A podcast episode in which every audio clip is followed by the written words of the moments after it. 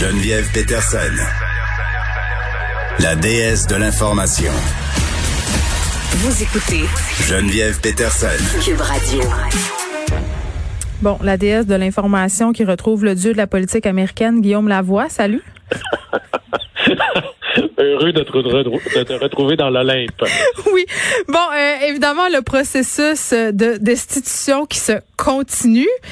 Et euh, évidemment aussi, c'est l'heure de rendre des comptes pour Donald Trump et aussi euh, pour ses acolytes, Guillaume.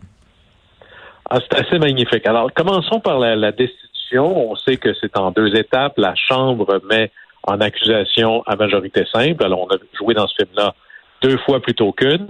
Et il reste maintenant pour la deuxième mise en accusation à transférer tout ça au Sénat.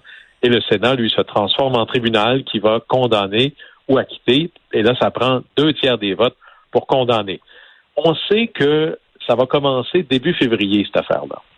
Mais là, pour que ça fonctionne, pour qu'il y ait une condamnation, il faudrait qu'il y ait tous les démocrates d'un coup. Ça prend 67 sénateurs. Alors, il y a 50 démocrates. On peut imaginer que les 50 seraient d'accord mais ça prend 17 républicains pour dire on condamne Trump. Et là, 17, ça n'a pas l'air d'un gros chiffre, mais c'est une montagne gigantesque. On Mhm. peut imaginer que, bon, euh, Mitt Romney, qui avait voté la culpabilité la dernière fois, le ferait encore. Mais là, il y a beaucoup, beaucoup de sénateurs qui commencent à sortir en disant, oui, ben, on est rendu à autre chose. Il me semble que ça va diviser encore davantage. Est-ce que c'est pas rendu un peu euh, caduque tout ça? Il est parti. OK, fait qu'ils veulent pas, ils veulent pas être écaboussés, c'est tout ça que je comprends. Ils veulent comme enterrer ça sous le tapis en disant, euh, comme quand je chicane mes enfants, là, c'est oublié, hein, on, on recommence à neuf. Ben, il y en a qui disent, ben, il a déjà quitté la maison, essentiellement. Alors, Ben, OK, mais là- est-ce que je... Fait que là, il y en a plein qui se disent, ça vaut plus vraiment la peine. Euh, c'est un exercice divisif par définition. Mhm. Euh, il y a une période de crise, puis ça, ça coûte à, à Joe Biden un peu. C'est difficile de dire d'un côté, il y a une crise tellement grave que ça devrait être la priorité de toutes les priorités, s'occuper de la crise euh, de la COVID, de la crise économique. Et là, on prendrait du temps, de l'énergie du Sénat pour régler des vieux comptes avec le président. Alors, et si c'est pas pour dire que Trump mériterait pas d'être condamné, mais l'idée qu'il y ait 17 républicains, sénateurs républicains, qui décident de voter contre le président, ce n'est pas acquis. Alors, on se dirige vraiment vers, je dirais, si vous avez de l'argent engagé, là, vous êtes plus sûr de mettre ça du côté de l'acquittement que du côté de la condamnation. Ben, en tout cas, je trouve ça particulièrement ironique de se dire ça. Puis tu sais, je me dis, qu'on a fait ça pour ça finalement? C'est quand même assez révoltant, Guillaume. Là, t'en conviendras. Puis je trouve que au contraire, euh, puis tu vas sans doute être d'accord avec moi, on devrait profiter de ce moment-là, de ce momentum pour faire le ménage et euh, aller rechercher, si on veut, une certaine unité au, par- au sein du Parti républicain, non? C'est difficile parce qu'encore là, malgré tous ces défauts, puis là, je réfléchis seulement en termes politiques Ouais, purs là, pour les républicains. Euh, pour tous ces défauts, euh, Joe Biden n'a pas gagné avec 82% des votes. Là. Ouais, à peu près un Américain sur deux a voté pour M. Trump. Il y a une base du parti qui ne vit que pour Donald Trump. Alors, dans le monde très petit, dans la tour d'ivoire républicaine, les pro-Trump, ils continuent à exister. Et là, il, y a- il va y avoir, bien sûr, cette guerre civile à l'intérieur du Parti républicain. Mais si vous êtes un démocrate, c'est sûr que ça vous tente d'avoir ce vote-là, pas tant pour le gagner, mais pour obliger de, de voir chacun des élus républicains devoir trancher. Je suis avec Trump ou je suis contre, contre lui. Mm. Et là, de vivre les conséquences électorales à l'intérieur de leur propre parti. C'est sûr que pour les démocrates, là, ça, ça ressemble à une belle passe dans les patins des républicains avec la tête baissée. Alors, ça va être un peu plus difficile pour eux. Mais vous savez qu'une condamnation au Sénat pour un président, c'est jamais arrivé. On a passé proche en 1868. Clinton a été acquitté. Trump a été lui-même acquitté.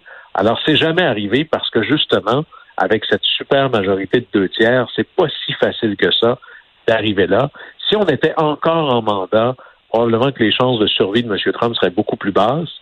Mais là, comme il a déjà quitté, c'est beaucoup en demander politiquement. Alors, euh, on, on verra comment ça va évoluer. Mais vous voyez combien M. Trump s'est tenu tranquille depuis la mise en accusation. Il n'a pas pardonné ses enfants, il s'est pas pardonné lui-même. Il a joué au golf, en tout cas. les déclarations sont plus euh, sont plus calmes. Alors euh, certainement que si Trump est pour exploser, pour redevenir un peu le Trump qu'on a connu, ça viendra après le vote du Sénat. Là. Hmm. Oui, mais n'empêche que c'est quand même euh, le temps de rendre des comptes, là, Guillaume. on est en train de voir un peu tous les mensonges de Trump. Il y a des gens qui sortent pour faire des révélations, d'autres qui se font poursuivre.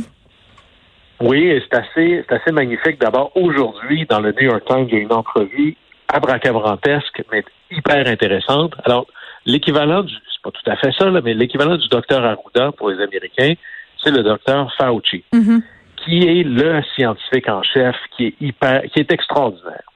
Et tout le temps qu'il était sous la présidence de Trump, mais lui, c'est quelqu'un qui a servi des présidents depuis Reagan. Il est en charge de la santé publique depuis très longtemps. Et avec Trump, on voyait que des fois, il y avait des déclarations du président, puis il prenait le micro après et il allait jusqu'à contredire le président, en disant non, mais c'est pas tout à fait ça, là. Et là, on le sent libéré d'un poids. Il a un sourire quand il parle aux médias en disant, ben moi, je dis les choses comme elles le sont et on vit et on, on gère en fonction des conséquences. Mais la longue entrevue, il explique comment ça se passait au quotidien avec Trump. Et il pouvait arriver puis donner un portrait de la situation.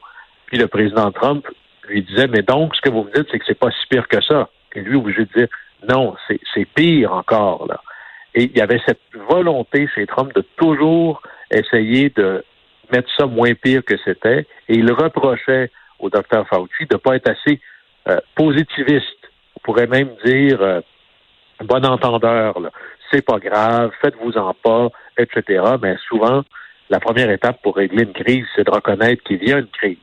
Et c'est fascinant de voir un scientifique en chef, si on veut, dire je pouvais pas dire ce que je voulais ou j'étais obligé de contredire le président publiquement et j'avais euh, du retour d'ascenseur.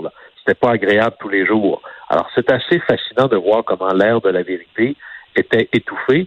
Et là, il commence à y avoir des choses où on pourrait dire que la gravité commence à faire son œuvre. Tout ce qui monte finit par redescendre les, les sbires de la post-vérité, du mensonge à outrance. Mm-hmm. Par exemple, Rudy Giuliani, et ça c'est fou, là, cet homme-là était l'homme de l'année en, en 2001 après les attentats, et là, il est plutôt la farce de la planète. Il a dit tous les mensonges possibles sur les fameuses machines pour voter. Alors, chez nous, on a un bon système, une feuille de papier avec un crayon. On ne change pas quelque chose qui fonctionne.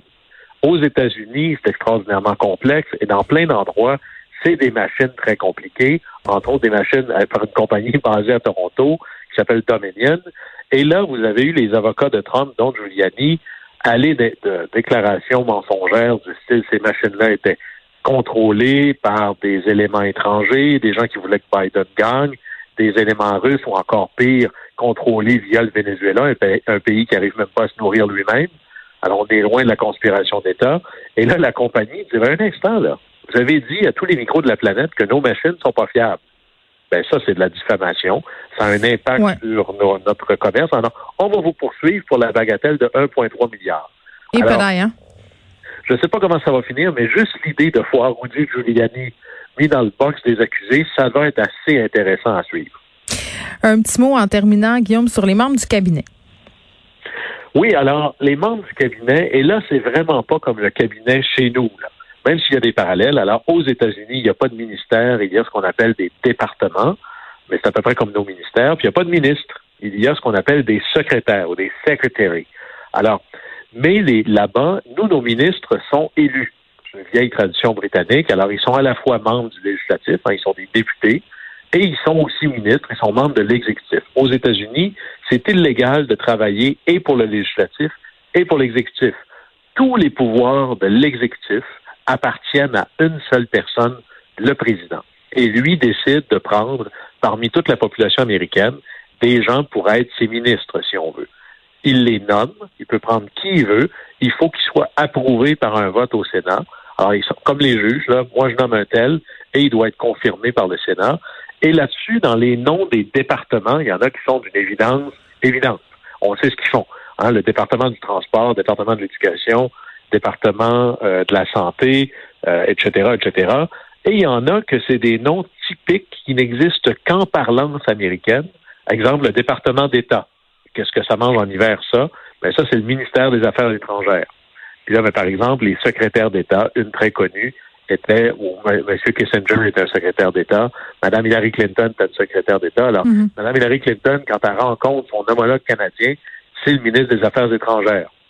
Il y a euh, le secrétaire de l'Intérieur. Mais là, c'est pas l'intérieur à la française, là, la police, c'est les terres fédérales, les parcs, les ressources naturelles, ces trucs-là. Et le, celui qui a le moins de, de- d'évidence avec nous, c'est quand on dit l'Attorney General, le AG. Ça, en gros, c'est le procureur général de l'administration, c'est le ministre de la Justice. Et lui, euh, un des plus connus, c'était Robert Kennedy, le frère de l'autre, que son président de frère avait nommé. Et euh, en 1967, le Congrès disant, mais là, c'est un peu du népotisme, là, si tu commences à nommer ton frère, le procureur en chef. Alors, ils ont fait une loi qui interdit de nommer comme membre du cabinet quelqu'un qui est dans ta famille. Et les mauvaises langues disaient, c'est la loi anti-Bobby Kennedy. Alors, quand on entend parler les secrétaires, ben, c'est pas juste des gens qui prennent des notes, là, c'est l'équivalent de nos ministres. Et il y a des noms dans les secrétaires, dans, dans les départements aux États-Unis qui n'existent que là-bas. Le typique, c'est le département d'État, le département du Trésor. Ça, c'est pas tout à fait comme les finances. Ça, c'est on ramasse l'argent, on gère l'argent, mais est-ce qu'on monte les taxes ou on les baisse? Ça, ça appartient à une débite qui s'appelle le OMB, le Bureau de la gestion et du budget. Et ça, c'est comme un ministre, mais il s'appelle pas secretary ou secrétaire, il s'appelle directeur. Et on a ça, dans le fond, autour de Joe Biden. Et contrairement à nous, nous, on a un système de gouvernance par cabinet. Le cabinet se réunit à peu près une fois par semaine. Aux États-Unis, une réunion complète du cabinet, pas plus qu'une dizaine par année, des fois même moins.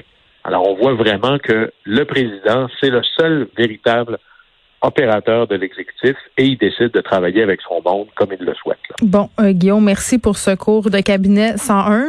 On se retrouve demain. Au plaisir. bye bye.